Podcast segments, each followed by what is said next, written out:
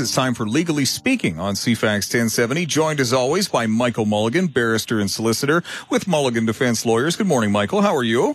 I'm doing great. Thanks so much for having me. The passing of a man who I have heard described as a giant, a titan of public interest litigation. I think members of the public, Michael Mulligan, would be shocked to find out just how influential Joe Arvay was it's really remarkable. You know, uh, Mr. Arvay, he was 71 years of age when he passed away this weekend. Um, he was and continued to be up until this weekend, uh, I think, uh, force of nature in terms of uh, litigation and uh, litigation in particular dealing with sort of public interest uh, matters.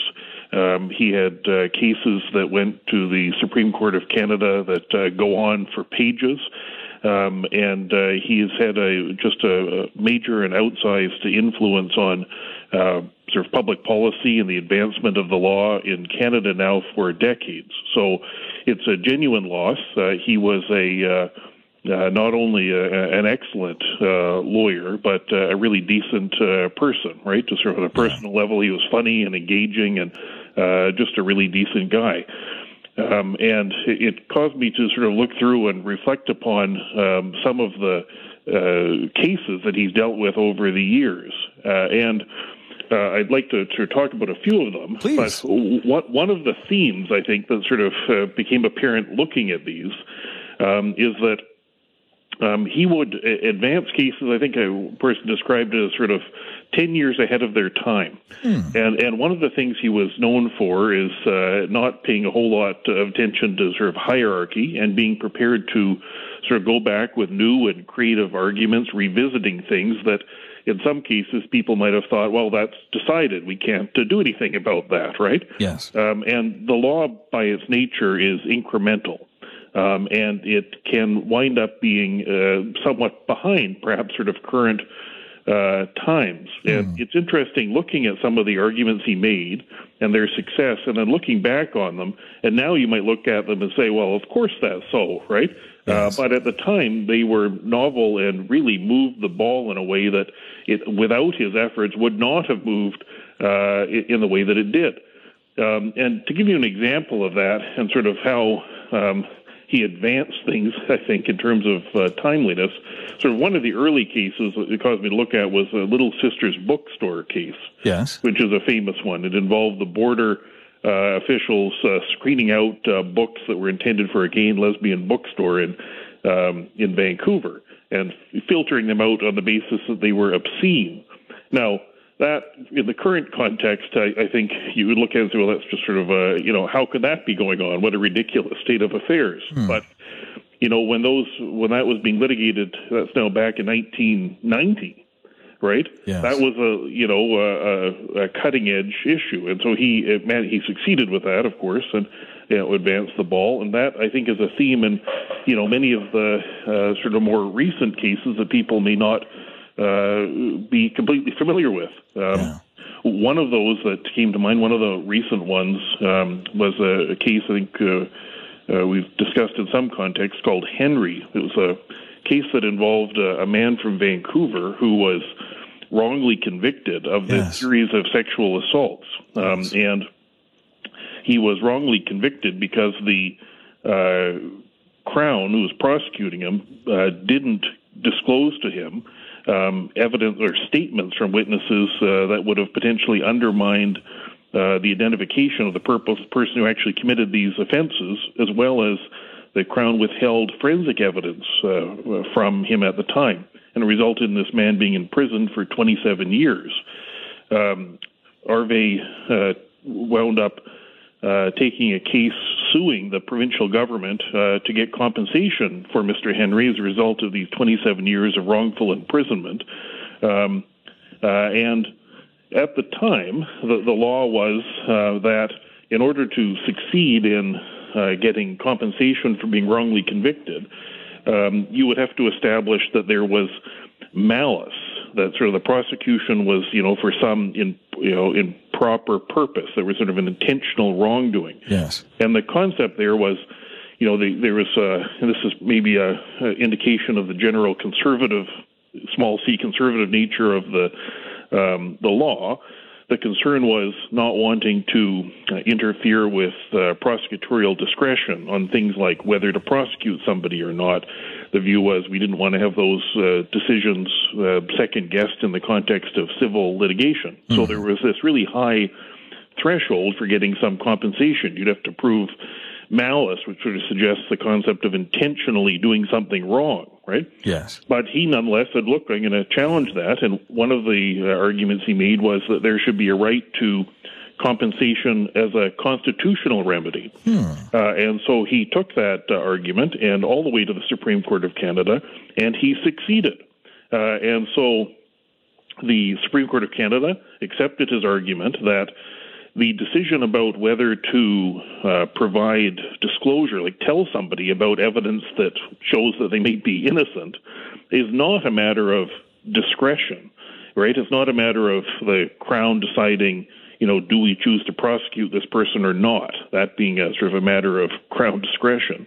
Once you decide to prosecute somebody, the, the Crown doesn't have any discretion uh, about uh, providing disclosure of evidence that would allow the person to respond to the charges. Like there's no choice to be made about whether you tell the person, hey, by the way, there are a bunch of statements that suggest you didn't do it, yeah. right? You can't say, I'm prosecuting you, but not telling you uh, about a bunch of evidence that shows that you may be innocent. And so the Supreme Court of Canada accepted his uh, argument there, and now the law has changed. Mr. Henry got compensation for it uh, for his imprisonment and found that, look, the impugned conduct here of the Crown and not telling Mr. Henry about the evidence that showed that he wasn't the person who did it, that doesn't require a, a threshold of malice or intention. It's just you didn't do it. You were obliged to do it, and so Mr. Henry got compensation. Hmm. Um, and so that would be sort of an example of sort of, you know, not accepting the law as it stood at the time, which yeah. would suggest that, well, you need to show malice, and how are you going to do that? And and so on, and making that kind of an argument and saying, look, I'm just not going to accept that so, let's give it a try. And off it went. It was a compelling argument, and it carried the day, and the law changed. Hmm. Uh, and other cases of his have a similar theme. Um, there was another uh, case of his that uh, I saw on the list of many. Well, he was uh, one of the litigators in Delgamuukw, wasn't he? Yes, he was. And that, that basically, for the benefit of our audience, is the case that found that Aboriginal rights and title had not been extinguished at, at Confederation and still existed under Section 35 of the Constitution Act. All the pipeline arguments that we got involved with in terms of rights and title, he was one of the litigators who established that. It's incredible. That's right. And, and, some of that is sort of a matter of saying, look, I'm just not going to accept that that previous decision is binding and nothing more can happen and everything's immutable and here yeah. it is, you know. Wow he his attitude towards many of these things was, well, look, you know, that was ten years ago. The evidence is different. Let's give it another shot. Hmm. Um, you know, I've got a new argument. Let's try it. Right. Hmm. Incredible. Um, another example, or another recent one from the case called Bedford. Yeah. Um, that's still having uh, ripples. Uh, uh, Bedford was a case that um, dealt with the constitutionality of the prostitution provisions that used to be in the criminal code. Mm-hmm. We used to have uh, uh, uh, criminal offenses, including uh, communicating for the purpose of prostitution, uh, or running a common bawdy house, or living off the avails of prostitution. Yes. Uh, and they didn't criminalize prostitution itself, but they criminalized virtually everything that might go on in order to have that occur, like communicating for the purpose of it. Yes. And you and you used to have, in fact. Um, I remember these days. You mm-hmm. go down occasionally. I remember doing this when I was relatively new at this. Mm-hmm you go down on the weekend uh, to help out people that had been arrested as duty counsel, and mm-hmm. you would have prostitutes who were arrested. The police would go out, do undercover operations, and arrest women often um, who were out um, as prostitutes and bring them in and suggest that they be charged with communicating. Mm-hmm. It would be, you know, undercover officer pull up, speak to the person through the window with their car, uh, and then arrest them. Um, and you know, different Crown had different attitudes towards it. Some I recall at the time just said, "Look, I'm just not prosecuting these women for this. Release them. I'm just not charging them." Indeed. There's an example of Crown discretion, right? Sort of, uh, look, I'm just not doing that. Uh, but he challenged those laws uh, on the basis that they violated the security of the person of the people who were working as prostitutes, uh, because the effect of those kind of prohibitions meant that um, there would be steps that a person could take to ensure their safety, which they couldn't take. Yes. Like you, you know, you wouldn't be able to. Um, you know, do things that might improve your safety. You couldn't hire a security person to help you. You'd have to sort of operate kind of in the shadows, all of which would make prostitutes more vulnerable than they already are. Hmm. Um, and the Supreme Court of Canada accepted that argument. And that was also interesting because there had been a previous uh, reference to the Supreme Court of Canada about the constitutionality of those provisions. Um, and so somebody might have looked at that and said, well, you know, this doesn't have any uh, hope. But he pressed on, he had new uh, arguments, and they succeeded. Uh-huh. And that's still having ripples. The um, uh, conservative government at the time uh, tried to re- effectively replace the prohibitions by different forms of prohibitions, um, making it an offense to purchase sexual services and making it uh, uh, an offense to advertise sexual services and made it uh, sort they tried to recriminalize it by casting it in a different way. Yes. Uh, and those efforts are now c- continuing to be challenged. There was just a decision in uh, Ontario that found that various of those uh, new uh, provisions um, were also unconstitutional because they uh, continued to have the, the sort of effect that the Supreme Court of Canada referred to in Bedford by effectively making it more dangerous for people who are already engaged in dangerous work, um, forcing that sort of thing uh, underground. And so that's another example, I think, of saying, look, I'm not going to accept the status quo uh, and I'm going to push. And the pushing moved the ball mm. in a way that, uh, you know, um, was, I think, perhaps ahead of its time, right? Yeah. Um, you know, I, I think sort of the attitudes, sort of social attitudes often uh, are in it. The, the law often trails social attitudes towards things, right? Yeah. And the law, for example, surrounding prostitution, there's not going to be a consistent view on these things, but you know, the, there. Uh, I think perhaps the uh, law often reflects a, a, more conservative view of things as societal attitudes change over time, and yeah. so a number of these cases demonstrate pushing against um, some of that inherent conservatism of, in the the law. Um, another one of those is a case called Carter. Carter is a case involving um, physician-assisted uh, dying. Yes. And that was yet another example uh, of uh, pushing uh, against um, laws which um, would have uh, sort of appeared to be um, decided, right? We, of course, from Victoria had the Sue Rodriguez case, yes. which went to the Supreme Court of Canada, which found that the laws that prohibited assisted uh, su- that prohibited assisted suicide were constitutional. So some might have looked at it and say, well, this is just decided. What am I going to do with that, right? Uh, but he didn't accept that, and he pushed against it and led different evidence and made the made uh, other arguments. And that one, the Supreme Court of Canada pointed out, um, and of course he succeeded. Uh, and the Supreme Court of Canada pointed out that judges are entitled to revisit um, previous uh, decisions uh, where there are uh, one of two possible grounds, either where there are new legal issues raised, as there were there, uh, or there's a change in circumstances um, with respect to the uh, evidence that fundamentally shifts the parameters of the debate. And they found both of those things were met. Um, and so they came to a different conclusion than in the case only a few years earlier. And so it's another example of look, just pushing against that, not, not accepting uh, that that previous decision is immutable and cannot be changed. Another thing which came from that case, which I think is a very important one, uh, uh, and others, he's argued this in various different ways, Carter, is uh, the concept of asking for special costs or costs to be awarded in advance. Um, many of these cases uh, he would take on uh, for free. Um, and litigate them often all the way to the Supreme Court of Canada. Yes. Uh, and one of the arguments which he made in various ways was that um, there should be, in this kind of public interest litigation, right? The you know the Carter, uh, the Bedford, the right uh, Bedford case, or this uh, you know the right to die case, Carter, was that um, in cases where the sort of the plaintiff is really taking on a, a big social uh, argument like this, where they don't have some personal financial uh, stake in the outcome there should be provisions made to provide uh, costs, and sometimes even costs in advance. Um, and that's another thing which the Supreme Court of Canada has accepted that in some circumstances that should be sh- so. You shouldn't say to the person who's, um, you know, uh, suffering and trying to uh, get uh, physician assistance with dying to say, well, if you wish to make that argument, you're going to cover the costs of, you know, tens of thousands of dollars to head off to the Supreme Court of Canada or rely upon somebody of goodwill to do it for you for free.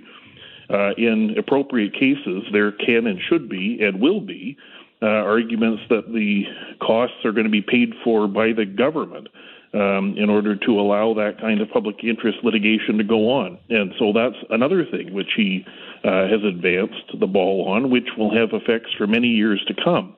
Uh, because, as you might imagine, you know the the tiny bookstore or the um, you know the uh, person who's the sex worker or the person who is uh, trying to get physician assistance with uh, death is not likely to have uh, the money to you know litigate these things where the government has endless resources to resist them and resist them they do um, so uh, that's, I think, another uh, big thing which he's really made a, a, major difference in over his career. A little bit late for our break, but I didn't want to interrupt that because yes. I think it's very important. I want to take a quick break, though. Legally speaking, with Michael Mulligan from Mulligan Defense Lawyers, we'll continue right after this. We continue with Legally Speaking on CFAX 1070. Michael Mulligan. Uh, Michael, I've got a question on the text messages that I'm sure you'll be uh, able to answer. Somebody's asking me why I'm calling you a barrister and solicitor, and how is that different from a lawyer? No, that's a good question, actually. Um, so the, the history of that, of course, in the uh, we take our legal tradition from the UK, uh, and there they have a divided bar, which means that uh, you would have people who are solicitors and other people who are barristers. And uh, if you uh, were going to be litigating something, a case was going to go to court, a person would go and hire a solicitor. The solicitor would uh, prepare the case and do the research and put together a brief, and then for the purpose of actually going to court and making the argument, uh, other than in of very low level courts, the solicitor would t- retain a barrister uh, to go in and make the oral argument, and the uh, solicitor would prepare the brief, hire the barrister, deliver the brief to the barrister. The barrister's role would be simply go into court and make the argument. Um, I, I, must say I'm rather envious of that from the perspective of somebody who uh, does spend their time in court. That's what I, in fact, do. Uh, the idea of having somebody else prepare a nice brief with a ribbon around it uh, sounds pretty appealing. so that, that, that's the history of the legal profession. But uh, the in uh, British Columbia and I guess the colonies generally, uh, the reality was that there just weren't enough people who were lawyers to have a divided bar like that, and so uh, barristers and solicitors basically it's everyone's doing both. That's really what that where that comes from, uh, and so yeah, you don't have a uh, even though as a matter of practice there would be uh, lawyers now who would not go to court. Like sort of most lawyers don't spend their time in court arguing about things. Most lawyers, in fact, are solicitors who would yes. be doing things like preparing contracts, uh, agreements, and so on. That's much of what the legal profession does. Uh, those of us who go to court are often in the civil context fighting when those things go wrong. Uh, but we don't have a circumstance where there's a formal division in the bar between people who are solicitors and people who are barristers. And so um, yeah, everyone in British Columbia who, who is a lawyer would be both a barrister and solicitor, right? They would be uh, yes. entitled to go to court uh, or do solicitor work, uh, even though now there is, practically speaking, uh, a division between those responsibilities. We, we still don't have what continues to exist in the UK. Uh, which would be, you know, a, a, person off the street couldn't go in and just hire a barrister to go in and make a, an argument. You would hire a solicitor, they would prepare the case, give it to the barrister, who would just go into court and make the argument. One of the arguments for that model um, is that uh, you might have some additional sort of independent or additional not independence, but uh, objectivity from the barristers who are going into court. The person might say, "Look, I'll argue a brief for the crown or arguing for the defense. Uh, you know, whatever I'm retained to do, off I go." Mm-hmm. Uh, but uh, uh, not so in British Columbia. So I'm carefully preparing all of my own files. Oh, there we go. Now we know. Thank you very much. I appreciate it because I have people ask me from time to time. They don't know what those words mean. They see them on signs from time to time with legal services agencies, but they don't understand the distinction. So thank you. Yeah. Um, So maybe sort of if we have a, a three minutes. minutes, three minutes at the end, one of the cases, uh, Mr. Arvay's case uh, that's uh, ongoing, uh, may be another example of moving the bar the ball. Um, one of the cases he's currently uh, uh, was in process was a case litigating the constitutionality of some of the provisions of the um, civil forfeiture law in British Columbia. The civil forfeiture law, for uh, people that aren't familiar with it, is the idea that the government can take property uh, that might be associated with criminal activity uh, without necessarily uh, ever, ever having a criminal conviction. And the government likes it because the standard of proof is probably, like that's what the Okay. standard would apply rather than proof beyond a reasonable doubt. And ordinary criminal protections like the right to remain silent and so on don't apply. And so the government likes it as a way to try to get um, get at sort of money or the proceeds of what they believe to be criminal activity. The law, however, is extremely broad, uh, and there's been much criticism of how it's been used. Uh, and so Joe Arvay took on uh, a case on behalf of the Hells Angels. Yes. Uh, and the provincial government, the civil forfeiture people, uh, were trying to utilize a controversial portion of that civil forfeiture law that allows for the forfeiture of property that uh, could be used in the future for criminal activity. Not even that it was used Hmm. Wow. in the past. I didn't know that existed. Well, currently it's found to be unconstitutional, thanks right. to Joe Arvay. Uh, and one of the lines that the so that's why they, how they were trying to take these Hell's Angels clubhouses is not say that they were used for any criminal activity, but that they might be used in the future for some criminal activity. Wow. And one of the lines the judge, trial judge, used in finding that to be unconstitutional, he gave the example of, well, it would be like, for example, a person who's convicted of dangerous driving serves their sentence, and then the government decides to go and seize their new car on the basis that they might use it in the future to engage in dangerous driving. Yeah, it doesn't feel Right. right. So that was found to be unconstitutional. The government, of course, didn't like that outcome uh, and is appealing it currently to the BC Court of Appeal. Uh, and interestingly, looking at that, the factums on that case are to be filed tomorrow. Oh, Uh, and so uh, hopefully uh, Mr. Arvay had a chance to get his factum filed in advance. Uh, no doubt other counsel in that case will uh, carry on. But, you know, it's uh, another example of um uh, Mr. Arvay moving uh, the ball uh, in a way that would be generally consistent with, um, you know, liberty and so on, and resisting.